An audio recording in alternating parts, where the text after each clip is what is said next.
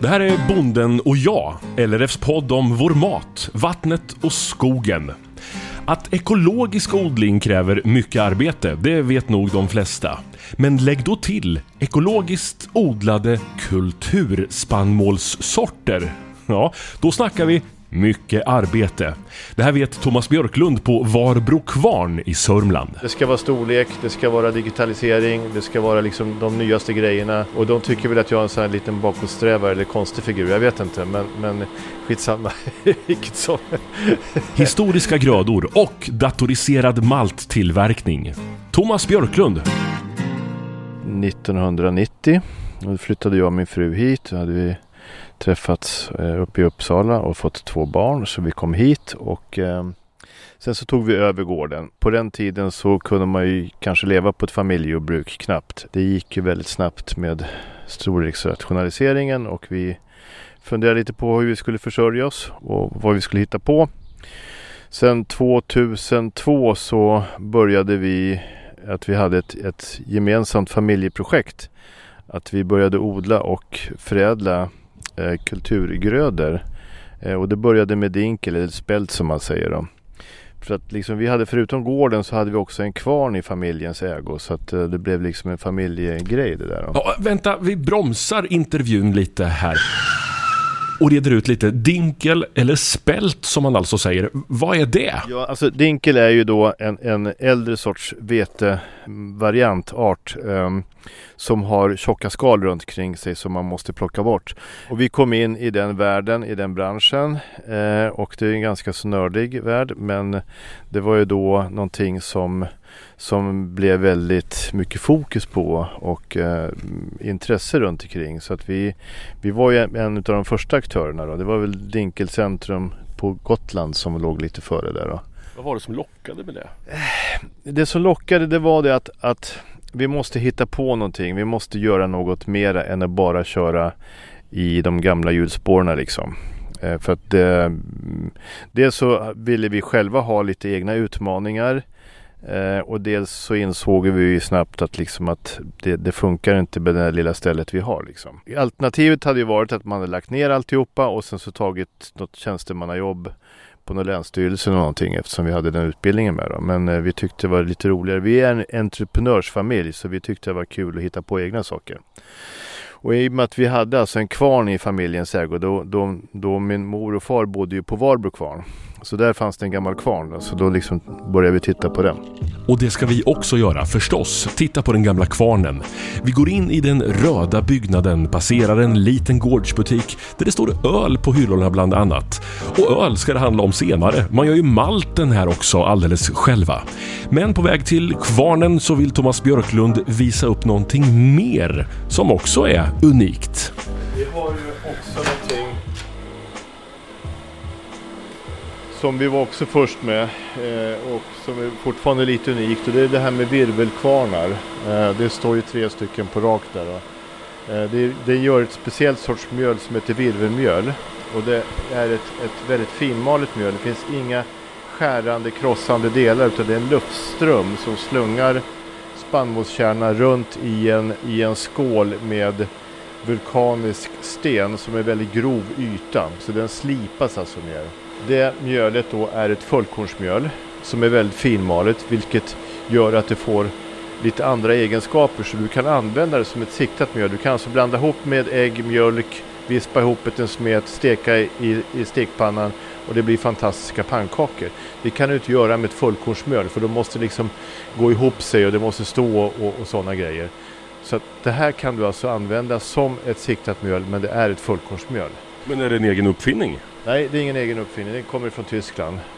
Alla våra grejer kommer från Tyskland, Österrike, Italien liksom. De har ju en helt annan bredd och tradition på sådana här nördgrejer liksom. Och det har aldrig försvunnit därifrån. Så att, för att vi hade också alla de här sakerna i Sverige på 17, 15, 16, 1700-talet. Men det, liksom, det fasades ur och, och de moderna grödorna tog över och, och metoderna och sådana grejer. Där nere har det liksom levt kvar på ett annat sätt. Och det är därifrån som vi också kände oss rätt så säkra med att vi trodde absolut att det här skulle komma till Sverige med. Därför att det fanns ju kvar där nere och det växte sig större och starkare. det är klart att, att det kommer spilla över till Sverige också liksom och det har det ju gjort med det. Vad, vad säger eh, andra lantbrukare som kommer hit som pysslar med mera så att säga konventionell odling? Ja, eh, vi har ju haft lite grupper ifrån LRF lokalföreningar som har varit här. Fast det har varit ganska lite intresse ändå. Så jag vet inte riktigt. Det är ju, jag tror att, att, att alla är lite för mycket inne i sin sylt. Så att de liksom har lite svårt att komma ut och reflektera över andra saker. Liksom. Och sen så menar vi är ju bara en, en, en liten fjuttaktör och lite frifräsare. Så att vi är inte connectade till några större sammanhang. Det är också, också en sån grej då. Jag kan ju faktiskt kanske tycka det lite grann att, att jag har fått ganska lite uppmärksamhet ifrån min egen modersnäring jämfört med att, liksom, att alla stora tidningar har ju varit här och gjort reportage eh, hur många gånger som helst. Liksom. Men vår egen näring har ju lyst med sin frånvaro lite grann. Och vad tänker du om det då? Vad, vad, kan det bero på? Det ska vara storlek, det ska vara digitalisering, det ska vara liksom de nyaste grejerna. Och de tycker väl att jag är en sån här liten bakåtsträvare eller konstig figur. Jag vet inte, men, men skitsamma. Vilket som. nu ska vi se. Nu tar vi trappan upp till övervåningen. Och här uppe döljer sig då. Nu är vi inne i själva produktionsrummet här. Då. Och det, det du ser här nu är tre stycken stenkvarnar som står på rad. Va? Och de är eh, en, två stycken 1,20 kvarnar. Alltså 1,20 är ju diametern på stenen och en, en meters kvarn. De här kvarnarna är precis samma kvarnar som vi hade på, vår, på vårt gamla ställe borta i Varbro där det hela startade. Vi har ju flyttat hit. Mm. Eh, och de eh, är alltså likadana som kvarnar som gjordes på 1700-talet eller 1800-talet. Det är alltså en, en, en, fast sten som ligger i botten och sen så är det en löpare, en sten som går ovanför och sen sänker man och höjer den. Och sen rinner spannmålen ner och krossas och eh, transporteras bort då till de här siktarna eller direkt ner till säcken. Liksom. Och dessa i produktion? Ja. Det är ju så man knappt tror att det är sant. Och de här är ju nytillverkade. Va? Så den här köpte vi, den här linan installerade vi 2019. Eh, den där är från 2012. Och den här är ju någon gång ifrån, ja vad vet jag, 50-60-talet har vi köpt begagnad. Jag ska säga, de är otroligt, otroligt snygga. Alltså, är, alltså de, i trä på utsidan. De väldigt vackra, liksom estetiska med, med träkvarnar. Och det, det, är det som folk brukar lägga märke till. Wow, är det byggt i trä liksom? Ja. Eh, sen så har vi blandat friskt här då. Att vi har ju alltså fickor i plåt. Vi har de här träkvarnarna. Vi har det här är själva sikten där uppe. Den är också byggd i trä. Sen går det ner i en mjölficka. Mjölfickan är ju då en modernare snitt. Den är en plåtflicka som drivs med, med luft som blåser upp mjölet och sen så är det en, ett, ett hjul som liksom skiljer luften ifrån mjölet och, och liksom släpper ner mjölet där vi tar ut det där nere. Så det är liksom lite modernare då. Men, men det, vi har ju kombinerat de här olika sakerna så att vi ska få en sån välfungerande effektiv eh, anläggning som möjligt. Liksom. Och mjölet sugs ju då via pneumatik in i sikten. Från sikten går den ner direkt ner i mjölfickan och från mjölfickan tar vi ut det där i våningen under. Men du, när du tittar dig omkring och ställer dig frågan själv varför? Finns det en känsla av att det finns ett ansvar hos dig att ta de här äldre arbetsmetoderna, grödorna och förvalta det även idag? Alltså det, det, när det känns som äldre grödorna så är jag gärna förvaltare. Eh, därför att det, det finns ett mervärde i att vi har en mångfald. Och eh, det var ju bara nu för några dagar sedan så vi hade den här biologisk mångfaldsdagen i världen. Och att det är någonting som är inte uppmärksammas så mycket men som är liksom en precis lika stor fara som klimatkrisen och allt annat. Att vi förlorar så mycket biologisk mångfald i rasande fart liksom. Och hur det kommer att påverka livet på jorden. Eh, så att där känner jag definitivt ansvar. Och förutom det här med, med det finns ju olika sorters mångfald. Det finns ju mångfald i skogen, det finns ju i, i beteshagarna och det finns ju den odlade mångfalden. Liksom. Så där känner jag ett ansvar och det, det jag gärna med jobbar för. Vi har ju även djur. Vi har mycket betesmark för det här är ju liksom egentligen en djurgård med mycket naturbetesmark. Så att vi har ju det också för att hålla dem öppna och värna om, om den mångfalden som finns där. Men, men när det gäller de här mera metoderna med stenkvarnar och sånt där. Jag tycker det är häftigt men att vi använder den metoden det är främst därför att vi vill åt den kvalitet på mjölet som det ger. Därför att, därför att idag så är det bara valskvarnar. Det är en mer effektiv, snabbare eh, metod. Eh, men den ger ett mjöl som är mer, alltså det skiljer mera kliniskt de här nyttiga delarna av spannmålskärnan som ligger som de yttre delarna. Det skalas av liksom och sen så är det de inre delarna som eh, innehåller i stort sett bara stärkelse och gluten som man tar tillvara på. Och det är det lite grann som är problemet med med hälsoaspekten på det här med mjöl och sådana saker och, och bröd och pasta och alla de sakerna. Om vi kan få in med ett stenmalet mjöl har, har nästan samma vitaminhalter som ett fullkornsmjöl. Om man tittar på E-vitamin och andra parametrar. Eh, de har mycket mer fiber, de har mycket mer näring generellt. Liksom. Så att därför tycker jag att det är ett bättre mjöl som jag känner mig mera som jag känner att jag kan stå för och liksom eh, till som, som människoföda så att säga. Och bästa lyssnare, tror du att den här entreprenörsfamiljen nöjer sig med allt det vi har hört hittills? Svaret är nej. Här på gården tillverkas också ekologisk malt.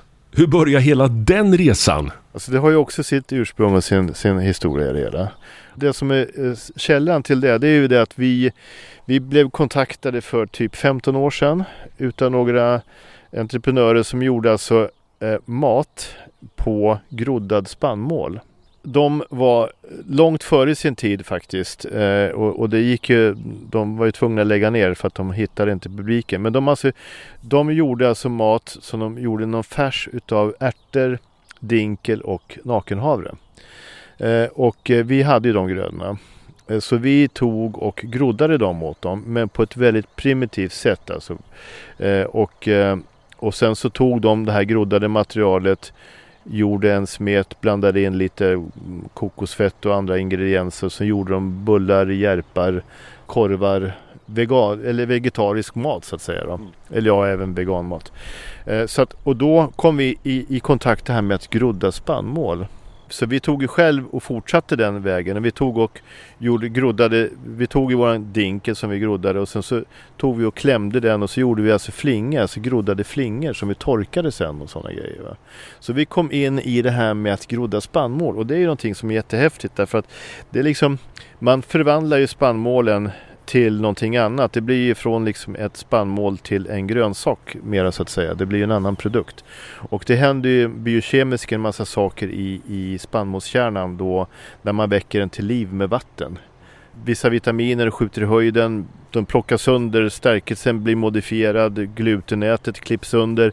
Den blir alltså mera smältbar, mera lämpad som föda egentligen. Alltså så var det med det. Det fick vi lägga ner när, efter den här EHEC-katastrofen i Europa när det dog massa människor. Då kom det krav på att varenda groddningsbatch, eh, för det var, alltså, det var sådana alfa-alfa-groddar som man köpte i affären, som hade bevattnats med vatten ifrån, alltså lakvatten ifrån gödsel, gödselvatten. Eh, och eh, då hade de här E. coli bildat toxiner och massa människor hade dött i det här EEC då som var. Så efter det så infördes nya regler i det här med groddar att man måste ta, göra analyser både före, under och efter de här processerna. Och det skulle kosta 10-15 tusen och det var liksom det var inte ens värdet på de batcherna vi hade då. Va? För vi gjorde ju typ 30-40 kilo åt gången liksom. Eh, så det, det, det liksom, vi fick ju lägga ner det. Men tanken var ju väckt och då frågade folk kan ni inte göra malt för öl liksom? För det var då precis det började med mikrobryggarsvängen. Ja, när var det här? Det här var ju då 2010, eh, 8, 9, 10, 11 någonting sånt. Så det var precis då i sin linda när det drog igång. Eh, och det där gick vi ju funderade på länge liksom och, och fundrade lite över och sen så, men vi, vi insåg ju det att det var liksom en ganska så komplicerad process med stöpning, groddning eh, och sen så skulle kölning och, och värmning och torkning och, och rostning och sådana saker. Att det var liksom för många olika grejer. Eh. Jag måste bara, hur har du hunnit med allt detta? Hör du själv hur mycket jobb ni har lagt ner på allting? Ja, jo det är sant. Jag har jobbat mycket. Det har gjort. Men vi, har, vi har alla jobbat mycket. Vi har alla jobbat mycket. Men, men idag görs det ju ändå malt här. Ja, det gör det. Grejen är den att, att för ungefär 2015-16 så dök det upp då en anläggning som var mera småskalig och då pratar vi 5000 kilo, alltså 5 ton. Eh, därför att de här stora drakarna, alltså malten, det finns ingenting som är så industrialiserat och centraliserat idag som malt. Eh, I Sverige hade vi till, tills alltså innan vi kom dök upp på den här Brewmaster då, så fanns det bara en anläggning i Sverige och det var Viking Malt och det är världens sjunde största maltproducent och de finns runt, det är ett finskt företag som finns runt hela Östersjön liksom. Eh, så att det var ju våra konkurrenter, de gör någonstans, vi pratar om 500-600 000 ton om året. De har alltså båtar som går till Sydamerika och sådana grejer med malt. Så att, kan ju tänka dig vilka stora aktörer det är och det var ju då världens sjunde största liksom. Och det skulle vara era konkurrenter. Våra Ni börjar där liksom och slåss lite. Det, det är en lite rolig historia. När vi började då liksom och, och ta kontakt och talade om att vi hade satt igång och sånt här. Och det var en del bryggare som frågade, är ni, är ni billigare än Viking Malt? Frågar de oss då. så sa vi, nej, inte riktigt kanske. inte riktigt. ja, men hur, hur, mycket visste du om marknaden då? då? Vad, vad, sökte man efter som inte redan fanns? Nej, men alltså, vi, vi, vi kände oss ju, vi var lite kaxiga då liksom och tyckte att det här, det här ska inte vara några problem för att vi hade liksom eh, vi hade ju då lyckats, om man säger så, med eh, det här med kulturgrödor och gjort oss ett namn och fått spridning och, och eh, ja, vi hade ju byggt ett ett varumärke så att säga. Så då tänkte vi att det här blir bara en naturlig fortsättning. Vi såg på olika sätt att, att, eh, att processa och förädla spannmål på liksom. Och, och vi tänkte att det här blir ju liksom bara att glida vidare så att säga. Då. Men eh, eh, det tog minst ett år innan vi kom in i marknaden och det var lite tuffare än vad vi trodde. För det var, den här marknaden reagerade på ett annat sätt än vad brödmarknaden gjorde liksom. Jaha, på vilket sätt då? då? Ja, så de... Eh, på, på brödsidan så var man, eh, älskade man sen nördiga saker och ekologiskt och betalade gärna två, tre, fyra gånger mera för det. Eh, på maltsidan var det så att, att de liksom där var malten en, ett substrat för att få fram alkoholen och den skulle kosta så lite som möjligt. Så att eh, man hade, tyckte väl att det fanns för liksom, varför ska jag köpa en malt som är 50% dyrare än Viking malt liksom. Eh, och sen ger den dessutom lite sämre utbyte, det vill säga att för att vi använder alltså en gammal maltkornsort som heter Balder.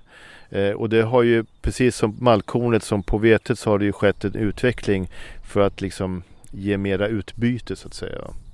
Vi måste prata vidare. Ska vi gå bort och kolla på produktionen? Ja, För nu kommer lite småregn. Eh, jo, så, som jag började prata om förut, det var ju det här med att, det var ju det här med att, att vi, vi år, ungefär 2015-16 så fick vi nys om att det var ett företag i Tyskland som heter Kaspar Schultz som är bland de främsta att göra bryggverk. Att de även hade börjat att tillverka en småskalig eh, maltanläggning. Eh, och den tyckte vi att den skulle passa väldigt bra för våra syften. Eh, så vi eh, vi kollade ju på den här. Problemet med den var att den var ju förfärligt dyr. Då, eh, för den är högteknologisk och väldigt avancerad och i rostfritt alltihopa. Eh, så vi, vi fick gå ut och fick gå ut och hitta eh, ett, ett gäng investerare eh, som var beredda att, att hänga på oss på den här resan. Så idag så har vi utökat vår ägarstruktur med inte bara familjen utan ett gäng Sörmlands sörmländska eh, investerare också. Men ni köpte utrustningen i Tyskland? Och, och, tillsammans med dem så kunde vi alltså köpa den här anläggningen och så fick vi bygga ett nytt hus för den också. Alltså du gillar utmaningar va? ja. Vi måste in och kolla.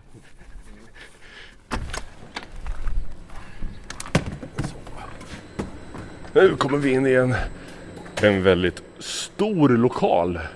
Med ja tankar och tankar och tankar som jag ser det. Men kan du berätta du som vet vad det heter? Ja, alltså det här är nu eh, Malthuset och eh, det är alltså ett hus som är vad är det? Eh, 16, 18 gånger 24 meter. Eh, så det är typ 400 kvadratmeter någonting sånt tror jag. Ehm, och ehm, det är högt i tak, det är ungefär 10 meter upp i nock. Eh, så att det är en stor volym. Eh, vi har här nu alltså en, en anläggning på 5 ton. Och den består av en stöptank ungefär för 10 kubik eller mera. Den rymmer, vi kan ta batcher på 5 ton och till det behöver vi 10 000 liter vatten varje gång. Eh, så att vi har ju alltså stöptanken som rymmer 5 ton spannmål, 10 ton vatten eller 10 kubik vatten. Vi har en stor vattentank som också ska kunna ha som buffert. Den är också på en 10 kubik. Eh, sen har vi en, en trumma liggandes, de andra är ståendes. Den eh, ska ju då in, kunna ta den här mängden med uppblöt spannmål för att det är där groddningen sker. Eh, och den är ju ganska så stor, man kan ju gå inuti den upprätt. Det, den måste ju liksom finnas ganska så mycket plats förutom de här spannmålen, den blir ju från 5 ton. Nu, nu är det faktiskt så att det händer någonting här. I, det, hela den här anläggningen är datastyrd. Eh, Oj! Händer det några bra saker? Ja, nu, alltså, nu två gånger per dygn så, så måste det här gå runt. Eh, för att annars så tar de här groddarna och fastnar i varandra och det blir en kaka.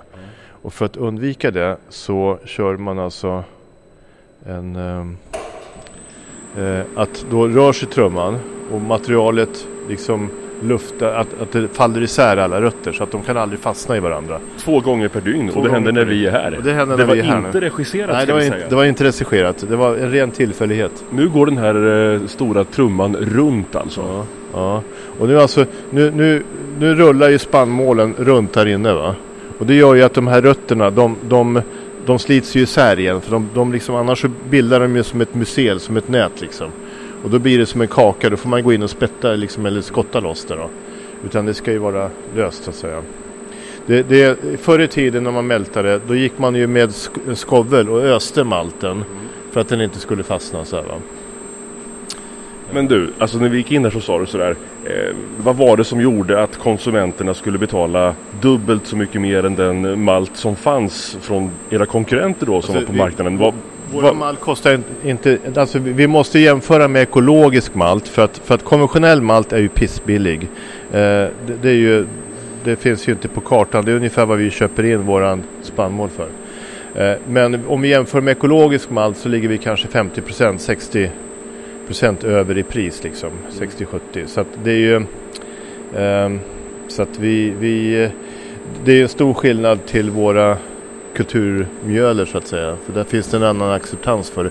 Ändå så är det så att, att det går inte åt så mycket malt. Det går åt ungefär 200 gram malt för att göra en liter öl. Eh, eh, om de mältar. Och det är ju en ganska så eh, liten del utav kostnaden som hänger på malten. Och skulle man alltså köpa våran malt istället för Vikings malt och göra öl på så skulle det göra på en 33 centiliters flaska ungefär en 40, mellan 30 och 50 öre per, per flaska. Ja, det är ju inte mycket. Men när du sätter dig och tittar på analysen där och du sökte svaret, för det fanns ju ett behov. Det här rullar ju och går.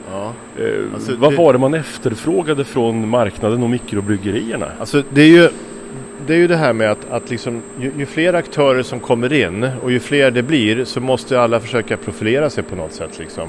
Därför att det är ju ingen vits att, att göra någonting som alla andra gör och sen så ta dubbelt så mycket betalt för det. För det är klart att mikrobryggarna tar ju mycket mer betalt för det än vad, vad, vad Spendrups gör för sin öl eller Carlsberg eller de andra. Och det måste de göra för annars, annars går det liksom inte ihop sig. Då. Och då, då, är det ju, då kan man ju alltså hitta olika vägar att, att göra det här på. Man kan ha häftiga etiketter, man kan ha humla, man kan göra iper, man kan göra storytelling och eh, en sak är ju att köpa våra malt därför att den ger en annan knorr på ölen. Den är ju liksom, har en mera smakig, eh, maltig eh, karaktär. Så intresset fanns bland bryggarna och mikrobryggerierna de ökar ju i antal. Ja. Men man gjorde lite samma sak. Det fanns ett behov av att få en ja. unikitet på något sätt. Ja men precis. Så det är ju, och sen så har det blivit väldigt mycket nu också. Då har vi också fått in att aktörer som vill ha sin egen odlade malt. Då. Och då har vi sagt till dig, och vi har ett gäng i Dalarna till exempel, har vi sagt okej okay, om ni tar och odlar våran malt där uppe i Dalarna så köper vi tillbaka den och sen så gör vi så ni får eran malt som ni kan sälja tillbaka till era bryggerier liksom. Så att vi har löst det på det sättet och det är ju det här med, med att det ska vara spårat, spårbart och, och eh, att man ska ha de här terroirgrejerna som man har på vin också. Va? Att liksom, det som är odlat här ger en speciell unik eh, smak på produkt, slutprodukten. Liksom. Så det, det, är ju de här grejerna som vi måste ta tillvara på nu.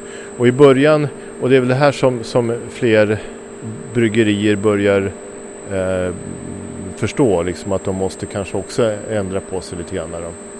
Så att, eh, Ja, för när du pratade om dinkel förut så sa du det att när ni började odla dinkel så visste ingen vad det var. Nu vet alla vad det är. Hur ser du den här branschen med malten och utvecklingen där? Eh, ja, alltså, alltså det är ju, malten är ju bara en produkt som är naturligtvis central i ölbryggningen. Men, och det finns väldigt många olika maltsorter. Um, men den är ju inte lika kanske stor som mjölet är för brödet. Eh, så att det finns ju flera saker som påverkar ett, ett öls smak och karaktär. Förutom en massa olika maltsorter så finns det ju humlor, det finns olika gästsorter, det finns olika lagringstider. Det är, det är en ganska så avancerad eh, bio, biokemisk process egentligen, alltså som är jävligt häftig därför att den är så ursprunglig och, och eh, så mångfacetterad med så enkla råvaror så att säga. Ja.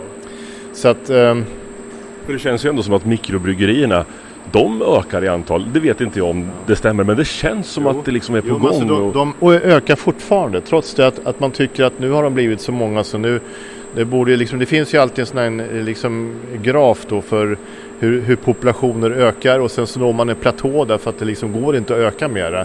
Och sen så blir det en kollaps och sen går de ner liksom. Eh, och, och, men, men, men mikrobryggarna ökar faktiskt fortfarande trots att de är över 500 idag. Och, och, och, det, är ju, det är ju fantastiskt. Så därför tror jag även om det liksom ökningen kommer stanna av en vacker dag och kanske minska lite så kommer det ändå finnas en väldig massa mikrobryggerier i framtiden. Um, så, att, så att vi mältar ju då våran, våran egen maltkornsort som heter Balder och det är alltså ett maltkorn som växte här i Skandinavien på 40-talet. Eh, som vi har fått genom kontakter utav SLU på, från Ekhaga, Lennart Karlsson som hjälpte oss med det och de uppförökade det. Så alla de här grejerna har ju liksom varit typ genbanksgrejer från början. Då. Som, som har liksom blivit väckt till liv igen då.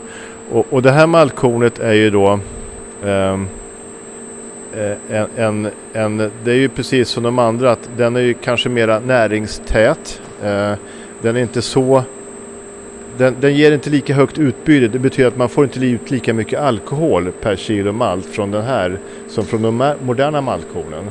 Så att man märker ju hur, hur växtförädlingen har liksom prioriterat vissa, vissa egenskaper, vissa karaktärer som man har liksom fokuserat på och att det har gjort en ganska så stor skillnad. Eh, eh, men vi vill hävda med bestämdhet att att öl bryggt på Balder ger mer karaktär. Det finns ju olika sätt att kunna tillföra karaktär. Man kan ju blanda ihop en massa olika typer av malt för att få liksom lite extra. Här kan man köra med bara våran Baldermalt för att få liksom en, en starkare karaktär. Då. Eh, och sen säger jag naturligtvis också att, att det är ju coolt att ha öl bryggt på ett maltkorn från 40-talet. Liksom. Du har lyssnat till Bonden och jag, en poddradioserie från LRF. Och ansvarig utgivare, det är Carl Selling. Mitt namn är Mattias Lindholm och jag är programledare och producent. Vill tipsa om att det finns massor med fler avsnitt och spännande ämnen i den här serien så det är bara att klicka sig vidare och fortsätta lyssna. Fram tills nästa gång så hoppas jag att vi hörs snart igen.